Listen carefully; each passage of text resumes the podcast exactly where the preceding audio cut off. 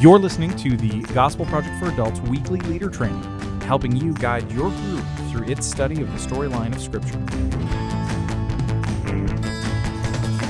Hey there, thanks for joining us for the weekly leader training for the Gospel Project for Adults. I'm Aaron Armstrong, and with me this week is Ken Braddy.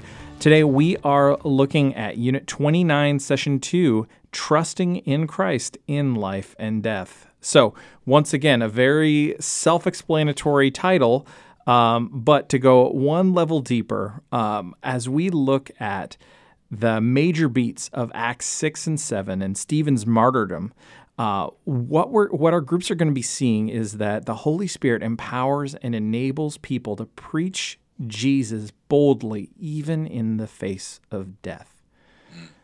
There's a lot there. Well, there is too. That's pretty deep. Yeah, yeah. We're uh, we're not. Uh, I know you guys will be be doing this fairly early in the new calendar year, and so uh, you know, for us, we're recording this in in mid October now. So who knows what the, what the world is going to look like in uh, in a couple of in a in a couple of months. But uh, I mean, if there's ever a message that uh, that we need, you know, now in the future, every day, it's something like this. You're absolutely true. That's true, Aaron. And you know, it feels like uh, because we are in October and uh, we are uh, recording this, you know, several weeks before a national election. Uh, we're recording it seven months into COVID, and uh, and in and right now it feels like the court of public opinion has just you know been fired on. It's firing on all cylinders, from racism to uh, the election to the you know the pandemic to and it feels like people uh, i could be wrong but it feels like people are much more engaging right now in social media and in conversations than i've ever seen before. And that's good news for us because that means that believers if we are paying attention uh, are going to have those god ordained moments when we have opportunity to you know boldly proclaim our faith. And not in an offensive way but in a way that can make sense to the hearer and possibly lead them, you know, in the direction of a relationship with the, uh, the Heavenly Father. Yeah, yeah, that is, and that's such a gift when you really stop and think about it. I mean, how often have have we all spent so much time in the last seven, eight months um, grumbling about something, um, whether it's you know just the state of the world in general, politics, um, the the COVID nineteen pandemic, all of it. Um, it's so easy to miss to miss those things and, and not take the, take the opportunities that God gives us. So thank, mm-hmm. thanks for mm-hmm. reminding me of that. Now, in this session, uh, what would you say is the most important takeaway? Well, as I was reading through this one, thinking about my group, Aaron, uh, you know, I, I, think that what I would want my people to understand uh, is if they could just think of one thing as they come out of the study, is that uh, when whenever they have that opportunity to witness to someone, they're never alone. Uh, the Holy Spirit is always there with them, living in them, empowering them, uh, giving them that sense of calm, giving them the words to say, uh, helping them to think of, of Scripture, and helping them to think of, of ways to make sure that the, the, the message is communicated clearly and that that gets through to the other person and it does not all rest on you know my creativity or you know the uh, you know how many evangelistic uh, you know encounters that i have uh, you know memorized those kind of things it's just I, I can walk into any situation knowing that the holy spirit is right there with me and is going to help me through this. And honestly, it's not my job to save the person. I think that's a very comforting thing is that my job is to speak and mm-hmm. to let the Holy Spirit do the convicting. So as long as I speak, I've done exactly what the Lord needs me and wants me to do. Yeah, yeah, absolutely. And I mean that is just it's just so huge. It is so helpful for us to to remember that. It, and it's easy for us to get because to forget. Um, just because I mean when we think about what we read in what we read in scripture, who's the who's the person that is often spoken of the least? The Holy Spirit. Mm-hmm. And so we forget that he is with us all the time and mm-hmm. um, and we need to latch on to that. So um, hopefully this hopefully this session helps you and your group members to to capture that afresh and to and to really hold on uh, to him in this time. So, what would you say is um, um, a challenge or an issue that might come up in this session? Well, you know, when you look at this uh, story that we're going to look at here, you know, in Acts chapter six, you've got the uh, the preaching that Stephen is doing. Uh, it ultimately leads to uh, confrontation and his martyrdom. Uh, he becomes the first uh, martyr that we know of there in the New Testament era. Uh, I, I, think as we as we start talking with our folks about speaking up for the Lord, as we talk about witnessing, and their their hands get sweaty and they may feel like, well, that's the job for my preacher, you know, those kind of things. Uh, I, I, think that we we need to help them understand that uh, that you know we do have this uh, responsibility, this mandate to share our faith with Christ and others. But I'm not sure that that everybody in our groups feel that feel that. I, I, think that they may think, well, that's the job of my pastor or our deacon chairman or my Sunday school teacher, and they just don't feel equipped they're afraid of making a mistake or saying something wrong and you know then the person doesn't accept christ and it's oh it's all my fault that mm-hmm. you know i didn't win them to the lord as you know I, I, lost that one that kind of thing so I, I want them to walk out knowing that that if they will just speak if they'll just share their faith the holy spirit will do great things with that it may be a seed planting uh, episode and you may not see the uh, instant conversion but that's okay because you know we're told that you know both the one who plants and the one who is there to reap that harvest they both get to celebrate because both are necessary. Yeah. Yeah definitely.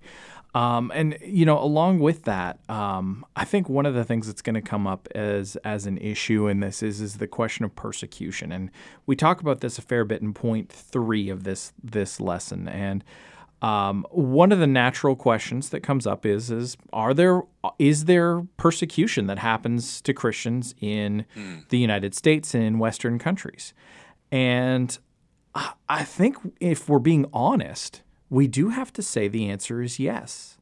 Of course. Yeah. But but it's always and um, but what we have to remember too is is that that persecution is not like what we see depicted in Acts so often. It's not what we've seen throughout much of history, and it's not what's happening right now in many countries around the world. Um, I mean, there's plenty of resources out there that that will talk about what are the what are the most difficult countries to live in to um, as a Christian, um, and America is not one of them. but right.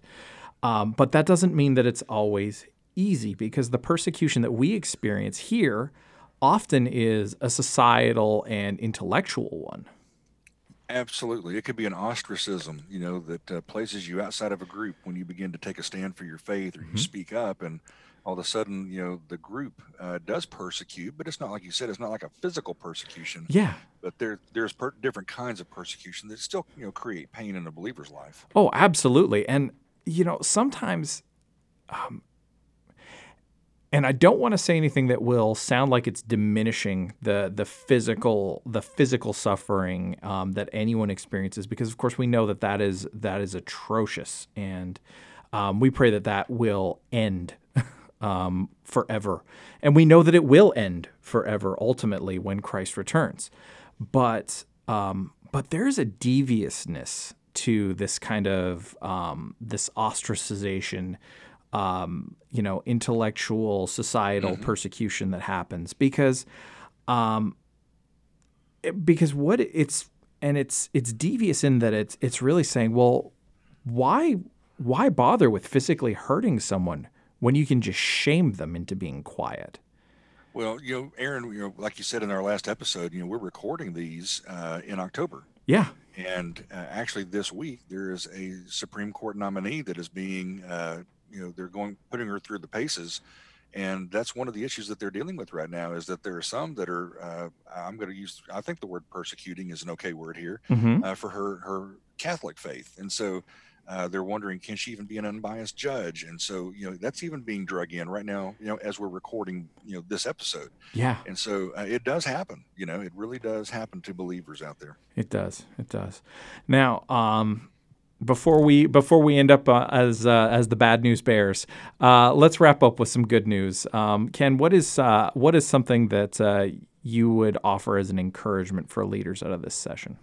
I, here's what I would do, Aaron. I know that the people in my group are uh, probably not as comfortable sharing their faith as I would be, mm-hmm. and so one thing that I think I can do as a group leader with this particular session is I think that they're going to understand, you know, these these points about proclaiming God's word and the Holy Spirit standing with us, and our responsibility to to share Christ. I think they get that, but a lot of times what they lack is an opportunity to kind of uh, practice that or to to formulate what they might say. Mm-hmm. and so it might be something that our group leaders would consider doing if they might want to carve out some time in the group uh, for uh, each of the people to spend a couple of minutes jotting down their testimony. I don't mean like an elaborate you know multi-page. I just mean Yeah. hey, what was my life like before christ? You know two or three bullet points uh, how did I come to Christ? And then what's my life been like afterwards? That could be the backbone, you know, the framework for their their testimony that could be shared. Yeah. The second thing I might encourage group leaders to consider doing would be to uh, find a very simple uh, evangelistic. Uh, uh, uh, uh, I want. I'm sorry, I'm blanking on a word here, Aaron. You know, Like just a, a, model or a guide, yeah. presentation. yeah. Thank you. And so inside the study guide, on the inside cover of the leader guide, there's a simple gospel presentation. Uh, but there's also one that I've learned to, to use, and I've taught this to my group, and that's the one verse evangelism. Mhm. Uh, it's Romans 6:23, which is part of the Roman Road, which will be coming up in one of our sessions uh, that we'll uh, be looking at here in just a little bit. Uh, but it's a great, it's like the, the the entire Bible in one verse. It's the gospel in one verse. For, you know, for the wages of sin is death, but the gift of God is eternal life in Jesus Christ our Lord. I can literally do this one on the back of a napkin with somebody, and so uh, leading your group to understand how to take a single verse and maybe share it uh, and let them practice on each other in the group, you know, take turns, uh, could be a, a real confidence booster, you know, if your group has time for that. And uh, that, that's why sometimes our people just don't share. They're just, they just have not been doing it. They're just, they just don't have the practice. And so for them to go through those motions and go, oh, you know what, this is not nearly as scary as I thought it was. Yeah. And then they're maybe better prepared for that time when God lets that, that uh, lost person cross their path. Yeah, definitely. I think um, I think it's so helpful when people have the opportunity to really practice and and think through what it is that they would that they would say, and and also remembering that um, that it is not a that there's not really a formula to it. Um, aside from like aside from from some basic truths that's like um, and that's why I love that approach of the one verse the one verse method because it tells you everything at the core of the core of the core that you need to know. Um, that is such a great help. Um, one one last thing that I would say is is that um, really some of you um, or some of your group members may have friends or family members, people they care about, who don't believe the gospel. They've they've actually shared the gospel with them many times, and um, no matter how many times it gets shared, it doesn't seem to it doesn't seem to make a difference. It doesn't seem to to take, um, if you if you will, and that can be really discouraging, particularly if you are trying to be faithful to this call to share the gospel with people. Um, and so, what I would encourage is just uh, taking the truth that's found in point one to heart that when we proclaim Christ, we do so with humility, with patience, and with long suffering. And particularly that patience aspect is key. So, our responsibility is not to get to the win in quotation marks in evangelism, um, as if we can proclaim hard enough or just use the right words. And Ken, I love how you you talked about earlier the fact that um, that it's the Holy Spirit who does the work does. and and that's what we need to remember all the time. It's it's him who does it. We just have to be faithful to proclaim. And That's right. and so when we do that we've done we've done what we need to do. And so we trust God with the rest and we pray for him to be at work in them. And we take the mo- and we take advantage of every opportunity to share um, share the gospel out of love for Jesus and love for others. Yes. Cool. So, uh, Ken, uh, I think that pro- pretty much wraps up uh, this session for for us. So, uh, group leaders, we hope you found this helpful, and thank you for listening to this week's leader training for the Gospel Project for Adults. Uh, for more resources to help you guide your group through this session, visit gospelproject.com.